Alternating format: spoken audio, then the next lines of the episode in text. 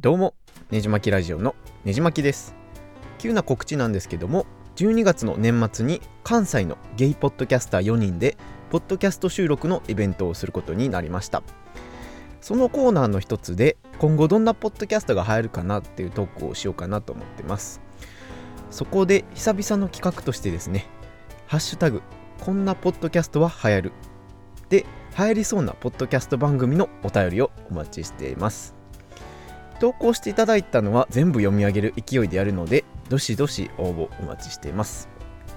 まああの例を挙げないとどんなん投稿したらいいか分かりにくいと思うので、えー、いくつか挙げるとですねまああの自由に本当に書いていただければいいんですけどもまずおふざけ系でいくと例えば延々とラーメンをすすりながらカップ麺のレビューをするポッドキャストとか、えー、アレクサと人間2人が話していくポッドキャストとか、あそんな感じですね。で、えー、真面目系ですね、真面目に考えたポッドキャストとしては、例えば、不女子ラジオとかですね。最近、おっさんずラブとか、あボーイズラブが結構流行ってますし、えー、ボーイズラブ好きの女の子2人が BL 作品を熱く語る番組とかあれば流行るんじゃないかなと思ってたりします。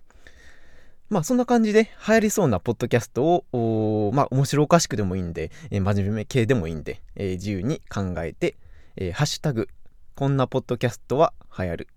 にて投稿してみてください。あとですね、えー、大輔さんのむも、むも、むも、むも、むも、むも、失礼しました。無目的キャストの方で、ハッシュタグ2019年やで大賞を募集してますので、ぜひお便りを出してあげてください。この関西ゲイポイベントなんですけれども他にも僕のコーナーでは2020年ポッドキャスト業界はどうなるかという話についてもお届けしたいなと思っています。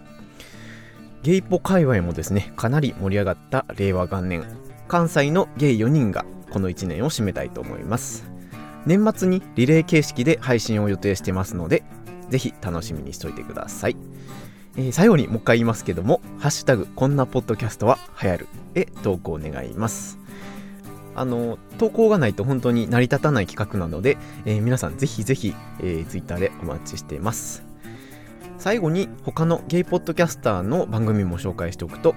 まず、ゲイソーワット明日もゲイのあそこさんは、あちょっと特別なアスゲイトーク。えー、次にゲイ的ニュースラジオの光一さんは LGBT 関連ニュース振り返りと今年の漢字について、えー、最後に無目的キャストの大輔さんは、えー、先ほど言った「ハッシュタグ #2019 年やで大賞」についてお届けする予定です。では次のエピソードでお会いしましょう。